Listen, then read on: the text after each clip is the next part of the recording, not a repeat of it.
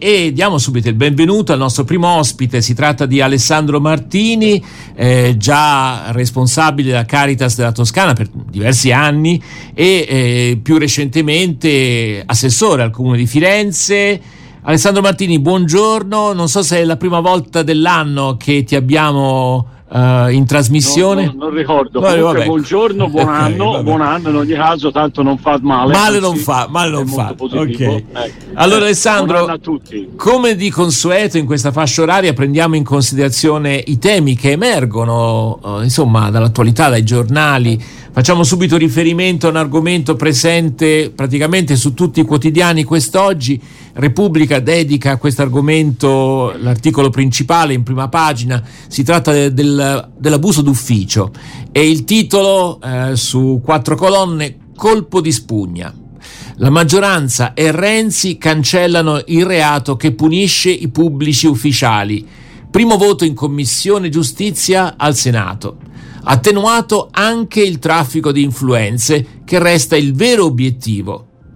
A rischio le inchieste sulla Inver di Verdini e su Grillo. Allora, eh, questo è in grandi sintesi eh, quello che, che è successo. Eh, naturalmente anche ci sono dei mal di pancia diffusi. Eh, per quanto riguarda l'opposizione c'era da aspettarsi delle critiche asprissime, anche da parte dell'Unione Europea. Mi pare che non siano rimasti contenti, ecco, da questa tendenza.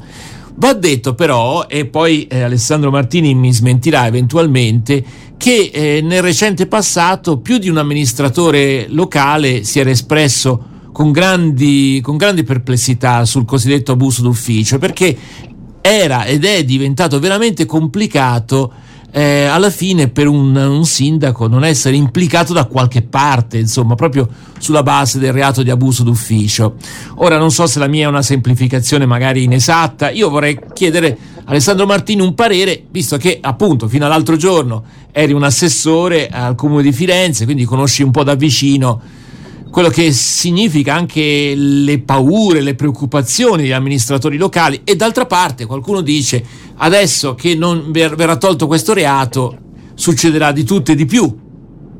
Vediamo un poco. Alessandro. Ah, io credo, io, allora, premesso che non sono un esperto della materia e che non ho visionato in maniera attenta il testo della, della, della, della, della riforma che si vuol fare in questo ambito, Eh, come ex amministratore, come persona che si è occupato per tanti anni di amministrazione pubblica, posso dare un mio parere, eh, direi anche piuttosto generale, da cui però spero che chi ascolta o chi in qualche modo è interessato possa trarre le sue delle, po- delle possibili eh, riflessioni anche per la sua analisi personale. Eh, che cosa voglio dire? È che ho avuto anch'io direttamente tante volte, eh, ho potuto constatare, diciamo, nelle mie attività, e ho trovato anche molti colleghi e molte persone impegnate in ambito pubblico in difficoltà, da un contesto che certamente non solo non ha mai aiutato, ma non ha mai eh, in qualche modo eh, compreso fino in fondo quella che dovrebbe essere proprio un'etica anche della, della politica, del far politica, soprattutto nel senso dell'amministrare la cosa pubblica e non tanto l'indirizzo che si può dare appunto con eh, un'azione politica in senso generale, ma la, eh, la, la, la stretta eh, questione della, dell'amministrare eh, ciò per cui siamo stati eh, eletti o comunque chiamati a fare. E, e questo è un problema probabilmente tutto italiano, non direi, non direi tutto italiano, ma molto italiano, e forse questo è il motivo per cui la comunità europea non comprende. È un problema, noi abbiamo sempre avuto un approccio diffidente, parlo come, come cittadini, sì, a chi amministra la cosa pubblica, perché si parte sempre dal presupposto che non si facciano le cose né con trasparenza né con onestà, tra virgolette. Ed evidentemente dovrebbe essere sempre eh, invece il contrario, cioè quando si dà fiducia a qualcuno nella comunità per amministrare amministrarci, si dovrebbe, come fanno in tanti paesi normali, avere la, intanto la consapevolezza che le persone che si scelgono sono persone oneste, competenti eh, e quindi anche affidabili dal punto di vista della loro serietà eh, umana, professionale e anche poi politica. Da qui deriva che cosa? Deriva la necessità di una riforma che invece nello stato attuale, e perché nello stato attuale eh, molte volte tanti amministratori onesti e capaci e in qualche maniera sono rimasti eh, bloccati e talvolta anche compromessi per tutta la vita eh, da situazioni che invece eh, mm. non li vedevano eh, colpevoli di nulla, se non di eh, avere agito in piena coscienza eh, e credendo anche di fare il bene della comunità in maniera abbastanza eh, decisa. Qual è il problema? Il problema è che questa situazione, che si trascina ormai da sempre, direi dagli ultimi decenni, è una situazione che ha portato molti amministratori ad aver paura di prendere decisioni, aver paura di fare delle scelte, aver paura di gestire eh, ris- risorse che magari eh, arrivavano, di aver paura di mettere le mani in questioni invece fondamentali per lo sviluppo e anche l'impegno eh, del, della comunità rispetto a opere importanti. Quindi opere, se capisco bene, Alessandro Martini, e se quindi, capisco quindi, bene, sì. allora secondo te tutto sommato la cancellazione del reato di abuso d'ufficio porterà più vantaggi che svantaggi? Probabilmente ci saranno anche degli penso, svantaggi. Eh, no, penso, penso e spero di sì, e comunque eh, aiuterà senz'altro quella gran parte di amministratori onesti ad avere un po' più coraggio, perché la politica è coraggio, è passione, sì. è impegno. E quelli nel, invece nel, un po' nel... meno onesti, che cosa fanno? Cioè, allora, stanno però, stappando oh, lo spumante. Problema, il, no. problema nasce, il problema nasce, che io non, non conosco appunto nel dettaglio questa riforma, che a volte tra le pieghe si vanno anche ad agevolare alcune situazioni, che sono la minima parte, dobbiamo dircelo, di situazioni appunto che invece nascono da altro, cioè da chi arriva a governare un, mm. una comunità, un paese, un territorio, avendo già un po' però una, un'indole non troppo trasparente Chiaro. o onesta, tra virgolette. Ecco, questo è il punto. Bisogna stare attenti nel, nella necessità, diciamola così, nella necessità di riformare questo, questo, questo, questo punto, di non favorire anche situazioni che non vanno favorite. Quindi, assolutamente. L'appello è attenzione ecco, io... lettori a chi votate, a sì, chi votate sì, in ecco, ecco, mettiamola no, in questi chiaro, temi. Ogni, mm. ogni amministratore, come ogni persona, è ovviamente ha una storia, ha un suo, eh. ha una sua, un suo percorso, una sua e, e credo non sia impossibile, magari non facile, ma non sia impossibile anche per il legislatore quando va a indagare capire se un certo percorso è stato fatto in tutta onestà o se invece è stato fatto mm. in maniera meno trasparente. Allora Credo Claudio, il punto forse più delicato magari. Ecco. Vediamo un poco Claudio. Sì, no, mi preoccupa per esempio, la penso al caso Verdini, no? Verdini che è in diversi processi per bancarotta con le, con le cooperative, ora subentra il figliolo, certo, eh, certo, cioè certo. promesse di eh, posizione ai vertici ANAS. Quindi tu dici potrebbe essere un modo cioè, per, per... Dico, va bene tutto, però mm-hmm. quando c'è il padre, poi il figlio. Okay. Eh, dall'altra parte, poi questo naturalmente c'è sono in corso, Claudio, c'è in corso pro- un processo. Ecco. Il eh. caso Verdini che è eclatante certamente, ma è un caso, eh, ci sono centinaia, migliaia di sindaci, magari anche, guardate, il problema è anche soprattutto delle piccole amministrazioni, dove non si hanno strumenti, che il problema è avere spesso a fianco della politica, anzi sempre a fianco della politica, del politico ci dovrebbe essere il tecnico che ha le competenze giuste, adeguate, per non far sbagliare chi deve decidere. Perché c'è la, la fase decisoria e la fase poi operativa di chi con competenza deve fare gli atti, no? E ci sono a volte delle, delle situazioni causate anche da non conoscenza adeguata dei tecnici della materia, e nei piccoli comuni a volte che non portano poi a delle conseguenze potenzialmente, che portano a degli errori, certo, a degli certo. errori anche della politica. Cioè allora... io sindaco, cioè io sindaco nel senso figurato, io mi devo fidare anche di chi professionalmente per la legge mi mette accanto per eh, mm. dirimere questioni Chiaro. che non, non è obbligatorio che io debba conoscere sempre. Allora Claudio, un'ultima battuta, poi dobbiamo mettere una canzone. mm. Io ecco qui penso un po' al doppio binario di cui ci parla sempre giustamente Romia, forse attenzione a un doppio binario per cui certi casi che sono poi molto importanti perché eh, voglio mm. dire eh, insomma vengono fatte anche delle cose molto gravi anche per, per le finanze pubbliche, e quindi usare un doppio binario per cui giustamente sì. venga non poter... credo che sia possibile in una situazione come questa, eh, ho l'impressione.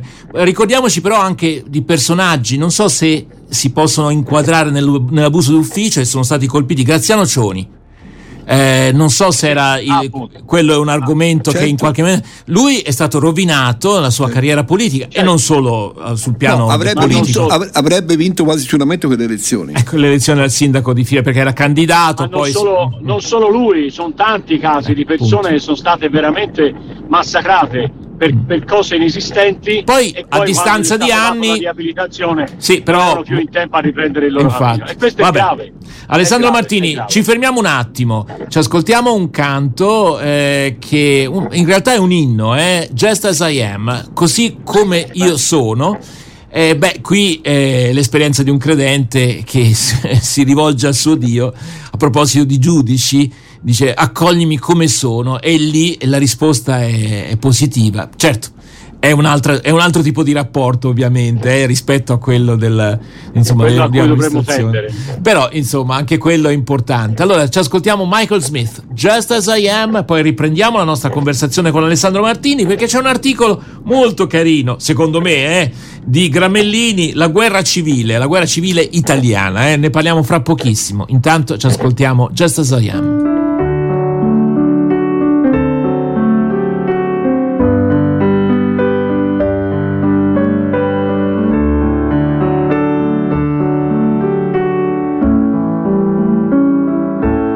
Just as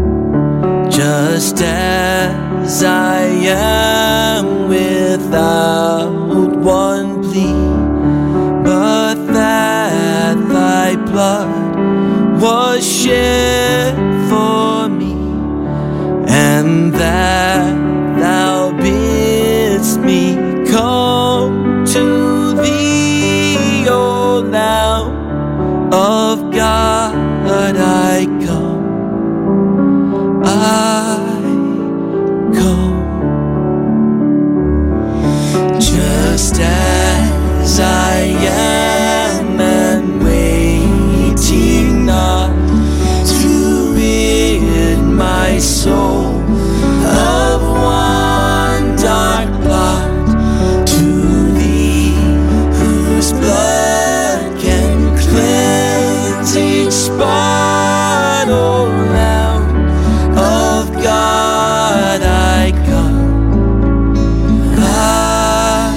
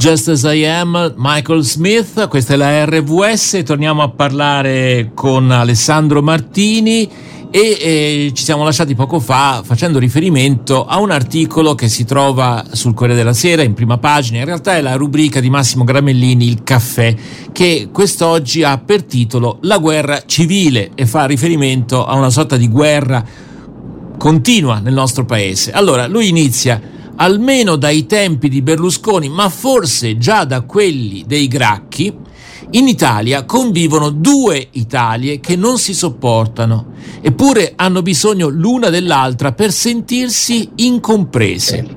Destra e sinistra sono termini riduttivi per definirle.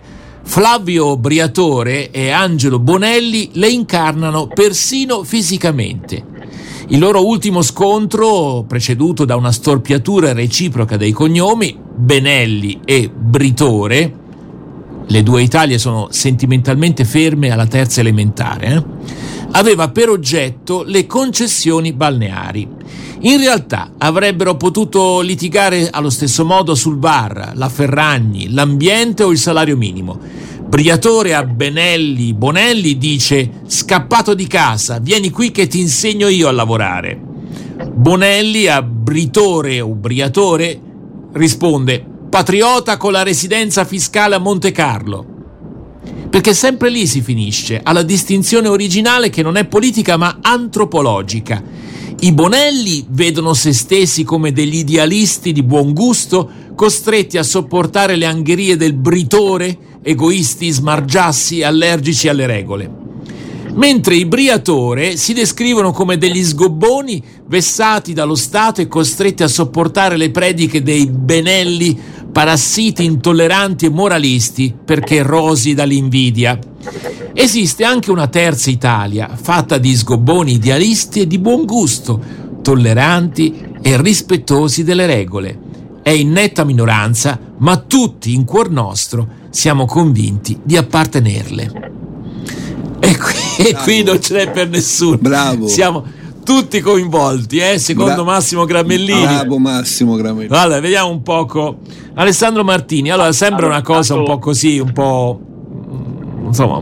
Ma allora, vediamo. Intanto bravo davvero a Gramellini, perché in poche righe riesce a mettere in, in, in, in evidenza un fatto reale su cui secondo me bisognerebbe avere il coraggio, l'umiltà e anche la forza di approfondire di più anche in tanti contesti, in tante situazioni. È verissimo, questa anch'io, e ora mi viene quasi da sorridere dopo aver sentito Gramellini, eh, sono convinto di appartenere a questa terza fascia, eh, come tutti. Sono anche convinto, sono anche convinto di essere in minoranza, quindi questo lo dico, mm-hmm. ma eh, evidentemente se mi leggo bene anche dentro come persona, ma eh, chiunque lo può fare ovviamente, Eh, scovo in me aspetti della prima o anche a volte della terza, eh, della, della terza delle due estreme. Oggi abbiamo bisogno, forse è un segno anche di questi tempi, di posizionarci a seconda della nostra storia e della nostra esperienza, della nostra eh, esistenza, anche proprio dei nostri valori a cui crediamo di appartenere, eccetera, da una parte o dall'altra, in modo quasi manicheo, estremo. Questo è un dato di fatto, purtroppo. Assistiamo a eh, delle esasperazioni del contesto, esasperazioni anche degli animi, esasperazioni delle nostre relazioni, proprio a motivo di una eh, incapacità oppure non volontà di trovare sempre quei punti di equilibrio che, oltre che essere positivi per noi, potrebbero essere e sono sicuramente positivi per la crescita e lo sviluppo e il buon andamento, l'armonia della comunità in cui ci troviamo e in cui viviamo. E non, non si può fare a questo punto la, la scelta dei cosiddetti tifosi, cioè appartenere, cioè tifare per una parte piuttosto che un'altra. Bisogna, bisogna partire da alcuni fondamentali che secondo me sono eh, determinanti in questo ragionamento. I fondamentali sono un di più di crescita a livello educativo e culturale, cominciando dalle nuove generazioni, che sono delle, delle potenze, i nostri no, no, ragazzi, i nostri adolescenti, i nostri giovani, sono delle potenze in quanto a capacità, a, diciamo, di apprendimento rispetto a tutte le tecnologie e le cose, ma sono delle persone fragilissime oggi, in quanto a quei, a quei valori di base che invece una volta erano i riferimenti essenziali per ciascuno di noi. Mi riferisco a comportamenti anche molto semplici. Oggi i bambini, i ragazzi non vengono più educati, per esempio, neanche a salutare quando incontrano le persone. Non vengono aiutati a capire quanto sia importante ascoltare le, le, le persone che ci parlano, specialmente se più adulte di noi, perché ci possono insegnare qualche cosa. Noi non abbiamo più bambini in questa società perché li obblighiamo a essere adulti ancora prima di crescere. Abbiamo delle situazioni di forzatura anche a livello comportamentale e di vita quotidiana spicciola che poi portano a eh, comportamenti, a segnali di vita e di, e di esperienze di vita anomale. Per me sono anomale sia l'esperienza di Briatore sia quella di Presidente Bonelli. Ecco, io vorrei... Perché al di là delle battute, mm. come, come del resto è anomala, scusate, concludo con questo, sì. eh, la, la forzatura che si fa tutti i giorni sui media rispetto a trasmissioni televisive, ma anche a trasmissioni radio, dove ormai abbiamo sgom- eh, sdoganato tutto e dove ormai si fa, si fa passare per norma quello sì. che non dovrebbe essere. Sì, la, immagino, anche, immagino anche a quale rubrica radiofonica hai pensato in questo momento. Comunque lasciamo perdere. Ma, vabbè. ma sicuramente, non alla, sicuramente non alla vostra. Ah no beh. A me, cioè, a me no, ha, no, molto, ha, molto, ha molto pacificato l'animo sentire la canzone che avete messo poco fa, ecco. ma non la si trova la vostra canzone in, in altre no, radio, no, non la no, si no, trova. Non c'è dubbio. No? Ecco. Senti, però ecco, ecco, a me ha colpito il, tu giustamente dicevi eh, i, i giovani che possono essere in qualche maniera, come dire, non accompagnati, ecco, sul piano educativo, però è anche interessante Gramellini che dice che le due Italie sono sentimentalmente ferme alla terza elementare, cioè che c'è una regressione infantile anche nel, negli italiani, quindi non è solamente che i nostri giovani crescono o, o crescono, non crescono o, o crescono male, ma siamo noi che regrediamo proprio a, a, cioè, cioè quello che storpia l, il cognome dell'altro è un po' come Fantozzi, cioè, Fantocci, cioè, ecco, qualcosa del genere. Claudio? Anche chi cioè, c'ha la questo... cultura, anche chi c'ha la cultura, spesso là io sto pensando a Sgarbi, no? Che avremo domani in radio, quindi così. Sì? Eh, no, no, eh, mi è capitato di intervistarlo, ci devo dire, quando l'ho intervistato lui è stato invece tranquillo, molto tranquillo e bravo. Però insomma mi sembra che ci sia nato anche tra le persone che sono anche colte questa modalità di essere fuori dalle righe. Sì, perché io credo che certo, sia certo, Briatore certo. che, che Bonelli prima, eh, prego. Citavo prima l'umiltà, cioè la persona veramente colta è anche umile, è anche capace di ascoltare e capace di saper trovare anche negli altri qualcosa sempre di migliore rispetto al proprio essere, e la, ed è questa aggressività. Io con Sgarbi ci ho parlato più volte nella mia esperienza amministrativa, Palazzo Vecchio spesso veniva e l'ho incontrato. Com'è cioè, andata? È una persona, non entro nel merito della, della sì. vicenda su cui ora è, ma è una persona fuori dalle righe a prescindere, cioè lui non lo puoi collocare in una situazione di normalità, perché quando arriva lui in un posto, quando arriva lui a dire qualcosa deve sempre trovare, no, e questo a me, a me inquieta questa cosa, certo. non di lui ma in generale di quelli che fanno come l'attitudine, lui. L'attitudine. Il discorso della Fer- in questi giorni il discorso della Ferragni, nessuno si scandalizza per esempio del fatto che con la vicenda Ferragni ora quei, fa- quei fandori famosi di cui si è parlato tanto, qualcuno li va a comprare a seicento euro perché sono diventati dei, dei, dei, dei, dei feticci, voglio dire che, che, che qualcuno spera con seicento euro, magari c'ha soldi da buttare via, di poter conquistare chissà quale, quale obiettivo, e questo allora. mi fa, è un deficit culturale delle persone allora. che porta poi a essere anche aggressivi. Di solito si è aggressivi perché non si è capaci di vivere in maniera più equilibrata, più serena e positiva anche nei rapporti con gli altri. Non dimentichiamoci anche questo è un elemento, e qui di cose che mi sono occupato posso dire, noi siamo ancora eh, molto eh, in difficoltà come comunità, come società anche in Italia rispetto ai nuovi mondi che sono ormai non affacciati ma sono dentro il nostro storico, cioè persone che arrivano da altri mondi e che ormai si sono inserite nel nostro contesto e vengono da mondi culturali diversi, dall'Africa piuttosto che dall'Asia piuttosto che dall'America Latina, ci stanno costringendo anche a riorganizzare il nostro modo comportamentale di vivere. Penso alle bande dei ragazzini per le strade la notte, il giorno, sì. penso all'aggressività, sono esperienze che non ci appartenevano fino a vent'anni fa.